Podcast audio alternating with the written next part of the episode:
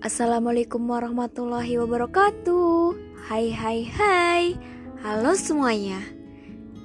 Di podcast pertama ini saya Dwi Indriawati. Kali ini saya akan membahas cerita yang berjudul Jejakin Sampah. Untuk itu, yuk kita langsung saja cari tahu apa sih sampah itu.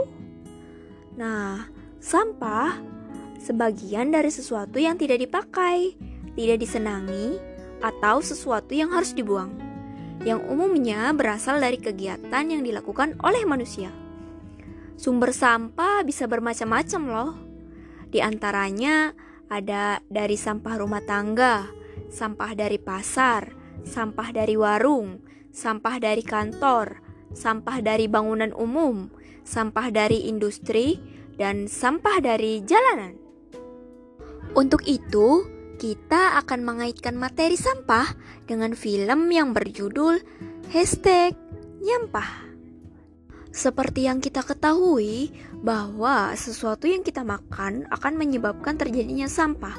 Contoh saja, sampah setiap pagi yang kita kumpulkan saja sudah terdiri dari plastik, plastik sambal, botol sekali pakai, sendok plastik, styrofoam, botol kecap, Nah, tidak kebayang kan seberapa banyaknya sampah yang kita sumbangkan setiap harinya.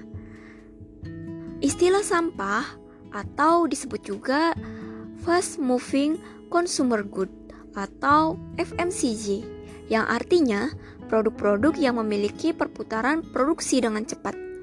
Di Jakarta sudah dilarang menggunakan kantong plastik di tempat perbelanjaan pada tanggal 1 Juli 2020. Walaupun kita telah menggunakan kantong belanjaan yang ramah lingkungan, tetapi tetap saja produk FMCG di kemasan masih menggunakan plastik. Adapun pembuangan sampah di Jakarta itu berada di TPA Bantar Gebang yang sekarang-sekarang ini sudah tidak akan dipakai lagi karena volume sampah yang terus meningkat. Volume sampah setiap harinya rata-rata 6.000 sampai 7.000 ton per hari, setara dengan besar Candi Borobudur, yang masuk ke Bantar Gebang setiap dua hari sekali. Semakin tahun, volume sampah semakin banyak. Di Indonesia, darurat untuk pengelolaan sampah karena belum berjalannya adanya sistem eh, pada pengelolaan sampah itu. Sampah yang sering kita temui yakni sampah rumah tangga seperti perlengkapan mandi, kain, makanan dan minuman. Apalagi sampah plastik, banyak sekali masalahnya. Jika dibuang ke tanah, dia tidak akan terurai. Yang ada akan mengganggu tanaman. Jika dibuang di air, akan tidak terurai juga, malah akan terkumpul menjadi penyebab banjir. Jika terbuang ke laut, ia tidak akan terurai. Yang ada hanya menjadi mikroplastik, yaitu potongan-potongan plastik yang kurang dari 5 mm. Nah, selanjutnya ada regulasi sampah yang disebut dengan istilah ICAL, Indonesian Center for Environmental Law, Hukum Lingkungan. Undang-Undang Nomor 18 Tahun 2008 tentang pengelolaan sampah dibuat karena adanya masalah longsor di Cimahi pada tahun 2004 agar bisa membantu pengelolaan sampah menjadi lebih baik. Nah, agar sampah tidak semakin banyak, kita uh, perlu upaya untuk mengolahnya itu dengan menggunakan composting, yakni dengan menggunakan pupuk alami yang terbuat dari bahan-bahan organik yang sengaja agar untuk mempercepat proses pembusukan, misalnya kotoran ternak, sisa buah-buahan, dan lain-lain.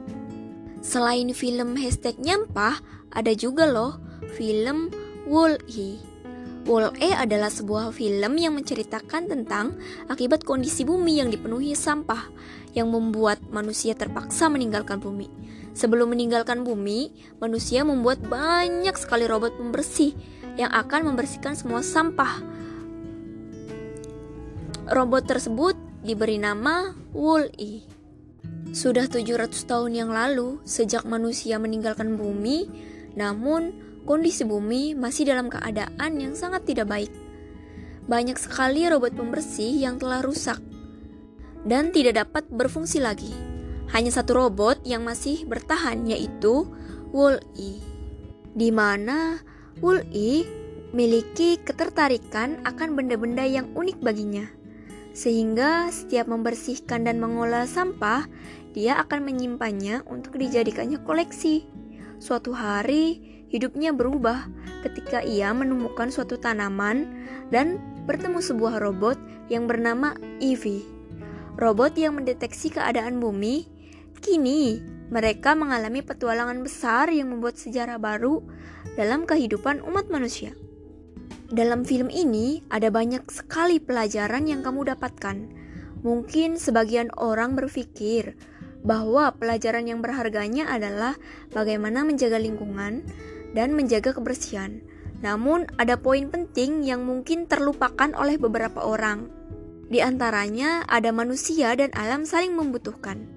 Dapat diambil kesimpulan bahwa film ini memberikan pesan bahwa Walaupun alam memiliki kekuatan yang sangat dahsyat, manusia dengan ketamakannya bisa lebih kuat. Sampah-sampah mendominasi seluruh permukaan bumi, sehingga kekuatan alam tidak mampu untuk meregenerasi semuanya. Namun, ada suatu hal yang unik. Di akhir film, ada beberapa tampilan gambar di mana manusia berhasil mengolah kembali semuanya dengan kerja keras mereka. Berarti, berkat manusia, kondisi bumi menjadi lebih baik dari sebelumnya.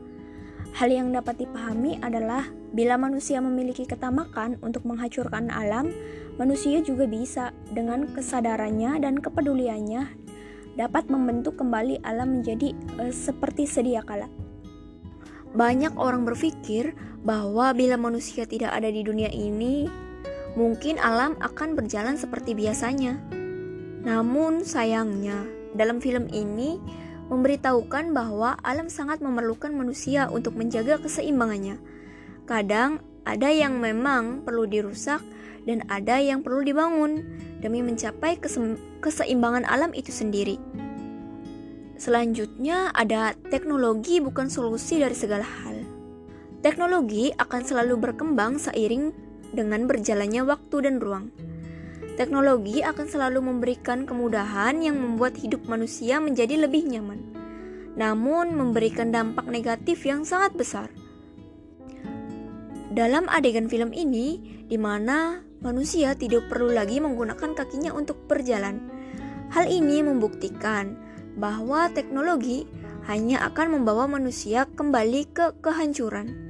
Jika segalanya bergantung pada teknologi, manusia tidak akan melakukan pekerjaan apa pun yang mengakibatkan otot kaki mereka kini tidak dapat berfungsi dengan normal dan akan mengakibatkan obesitas yang berlebihan.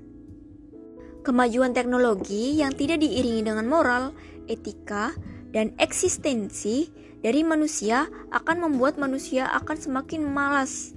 Bahkan, teknologi dapat memberontak bila keadaan yang diinginkan manusia tidak selaras dari apa yang diperintahkan kepada mereka.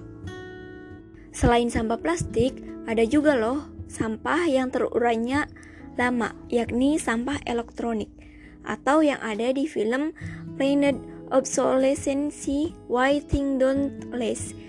Di sana itu dijelaskan penggunaan handphone, laptop, TV, dan barang-barang elektronik lainnya minimalnya dipakai 4 tahun sekali untuk diganti-ganti. Barang-barang itu jika sudah tidak terpakai akan menjadi sampah. Nah, terus sampah itu akan ditaruh di mana kalau nggak dibuang? Yang ada akan mengakibatkan kerusakan lingkungan. Mulai dari sekarang, yuk kita harus menjaga lingkungan dari diri kita sendiri. Kalau bukan kita, siapa lagi? Dan kalau bukan sekarang, kapan lagi? Semakin kita peduli dengan lingkungan, maka semakin bagus juga untuk kehidupan manusianya itu sendiri. Peliharalah lingkungan dengan baik, buanglah sampah pada tempatnya, jangan biarkan sampah menumpuk dan tidak dikelola dengan baik, akan banyak mengakibatkan kerusakan di bumi. Tumbuhan hijau juga harus dipelihara agar bumi tetap sehat dan layak dihuni. Juga dengan cara reboisasi agar tumbuhan tetap terjaga dan bisa dilestarikan dan dinikmati oleh semua masyarakat.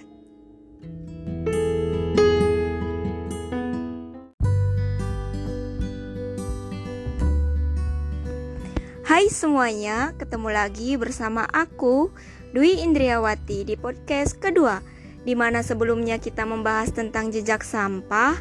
Nah, sekarang kita membahas tentang sampah juga loh.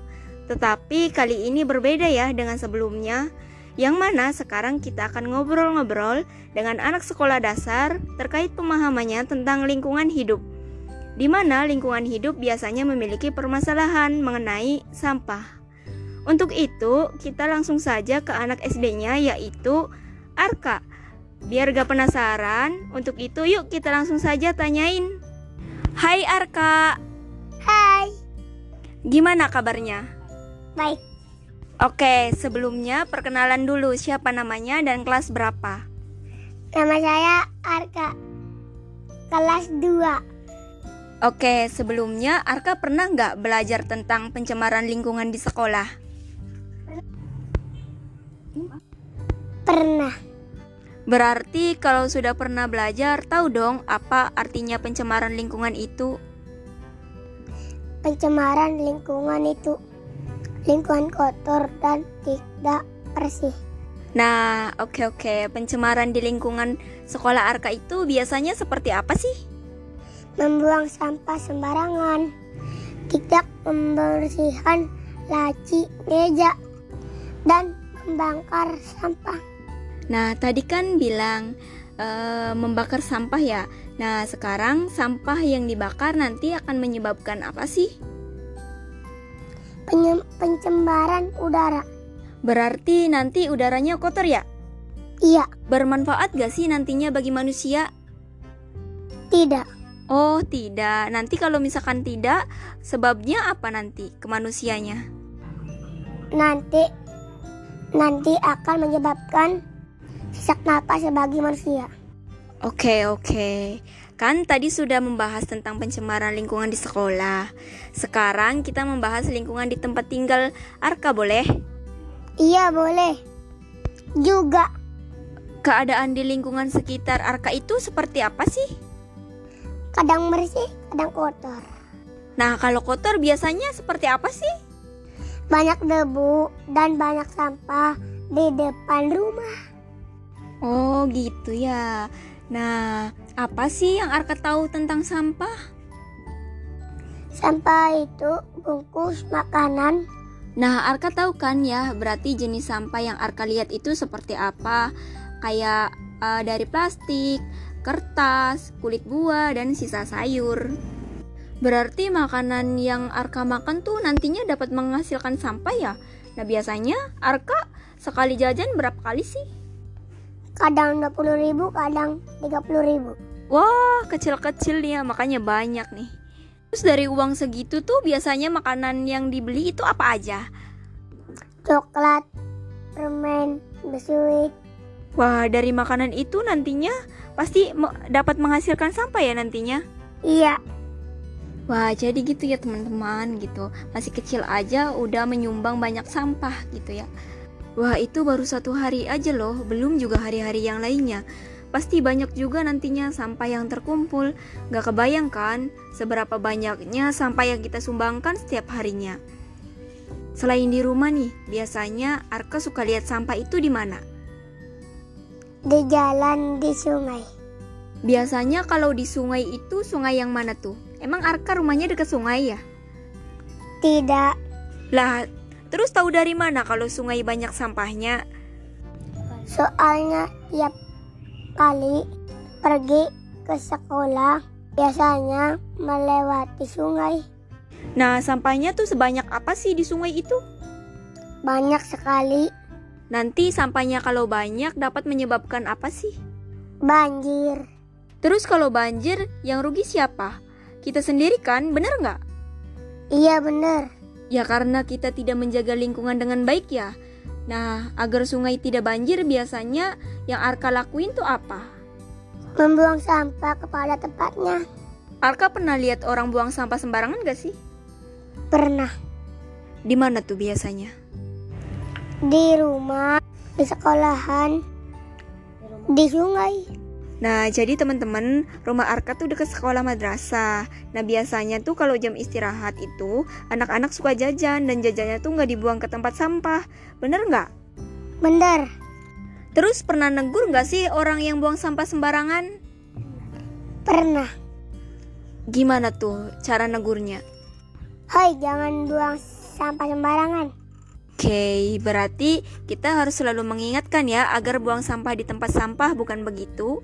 Terus, hal apa saja sih yang Arka lakuin agar tidak terjadinya pencemaran lingkungan?